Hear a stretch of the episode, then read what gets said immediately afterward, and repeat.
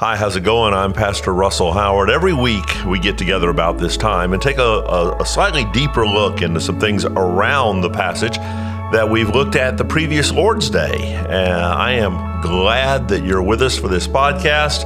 This is Beyond the Notes.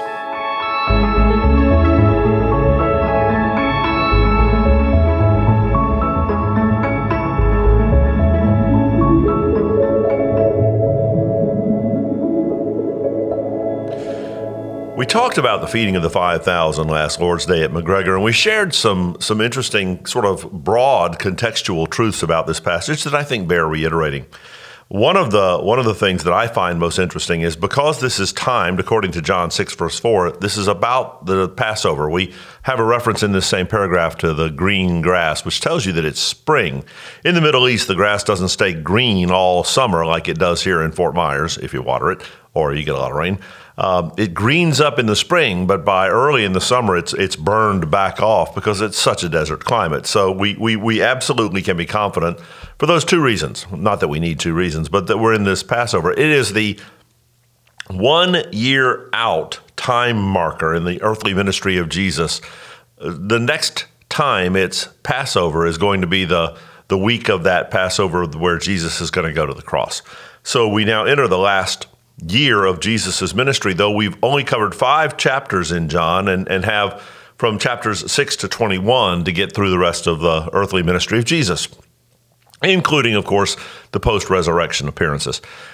It's fascinating how non-evenly John handles the passage of time because, as I shared yesterday, our Sunday morning on chapter 12, we enter the last week of Jesus's life, and chapter 13, we enter the last 9. So there's a time use that's a little bit non-typical in John compared to the other Gospels. Another thing that's interesting about this particular miracle, this signpost of John, is it's the only miracle apart from the resurrection of Christ that receives coverage in all 4 Gospels. John very frequently presents us unique material. It's as though God the Holy Spirit, through the pen and mind of the Apostle John, knew that there were any number of things that had been well covered in the decades earlier synoptic or through one eye Gospels of Matthew, Mark, and Luke. And John comes along some decades later to provide new insights and cover things that those 3 Gospels don't cover, at least don't cover all that deeply.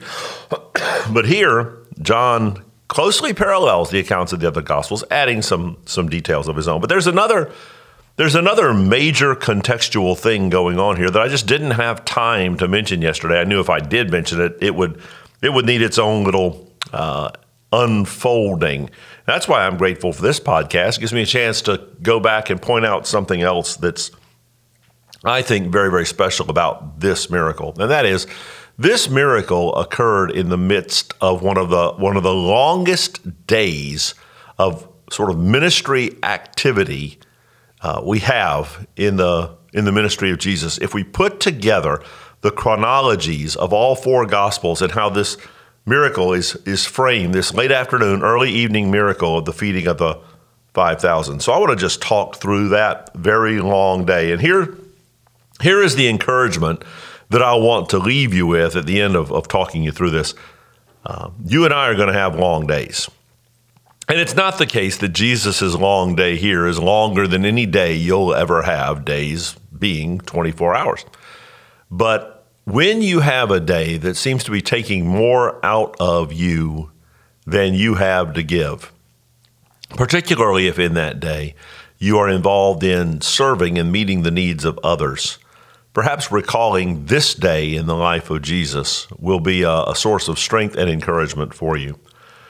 Early in the day, this very day, the disciples report back to Jesus from a mission and ministry he had sent them out on. In Mark 6 and Matthew 9 and Luke 9, Jesus sends the disciples out 2 by 2 on a evidently maybe even a multi-week ministry to go out among the cities and towns of Galilee professing or proclaiming the gospel. It's a missionary project.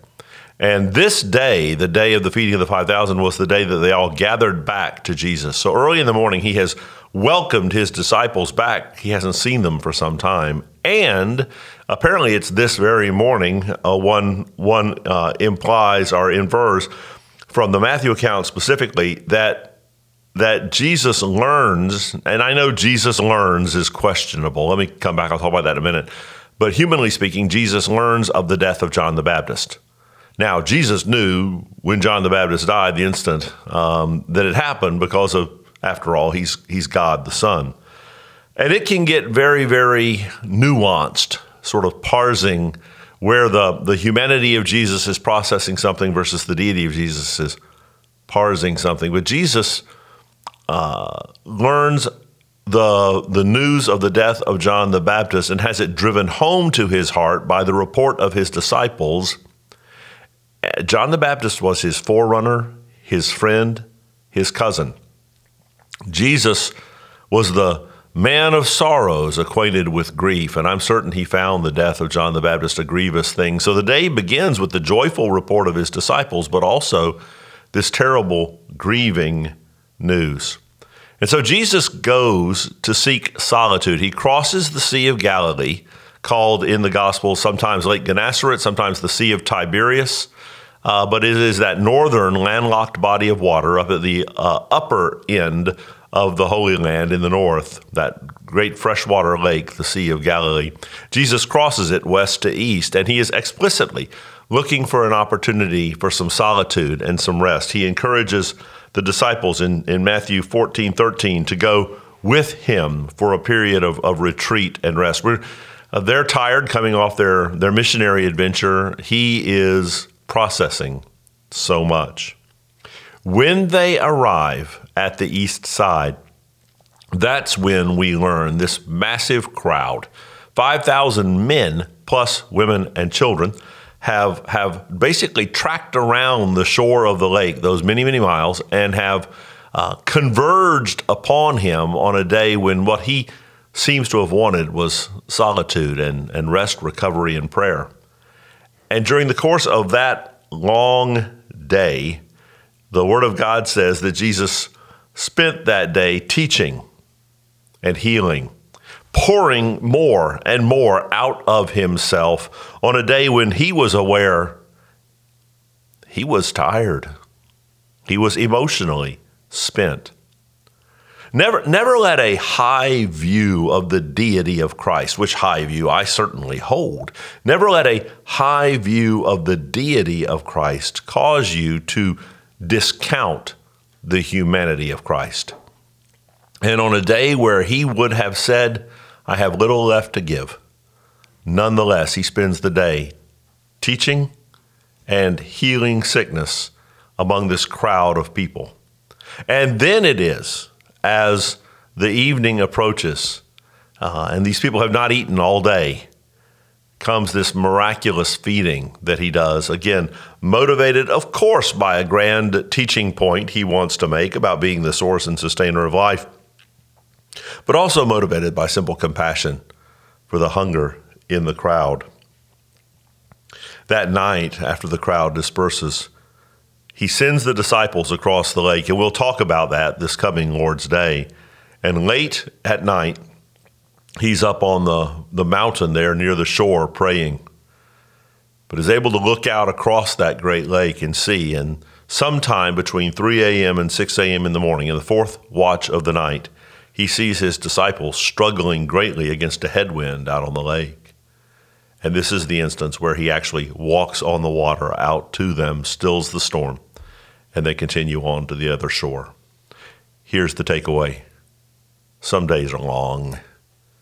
Some days have hard things in them, demanding things in them that you wouldn't have anticipated. And on those days, particularly if those days involve meeting the needs of others, your own desire to rest, your own desire to recover is not inordinately selfish. It's quite human. Do remember that on at least one day like that, our Savior had to dig more deeply and find a way to keep giving. And he did it first. So if you have to do it like so many other things, any things that are tough for us, the Man of Sorrows did it first and has shown us how and that it can be done. You know what? I hope your week this week doesn't have any of those in it. I hope that you've got a week of days of reasonable length and reasonable expectation. But you and I both know the next really hard day is coming. Hey, by now, I hope you're sharing our podcast with others. I hope you've liked and followed us on your platforms, and I hope you're telling your friends about our podcast, Beyond the Notes, as well as our others. It is always a joy to spend this time with you. God bless you, and good day.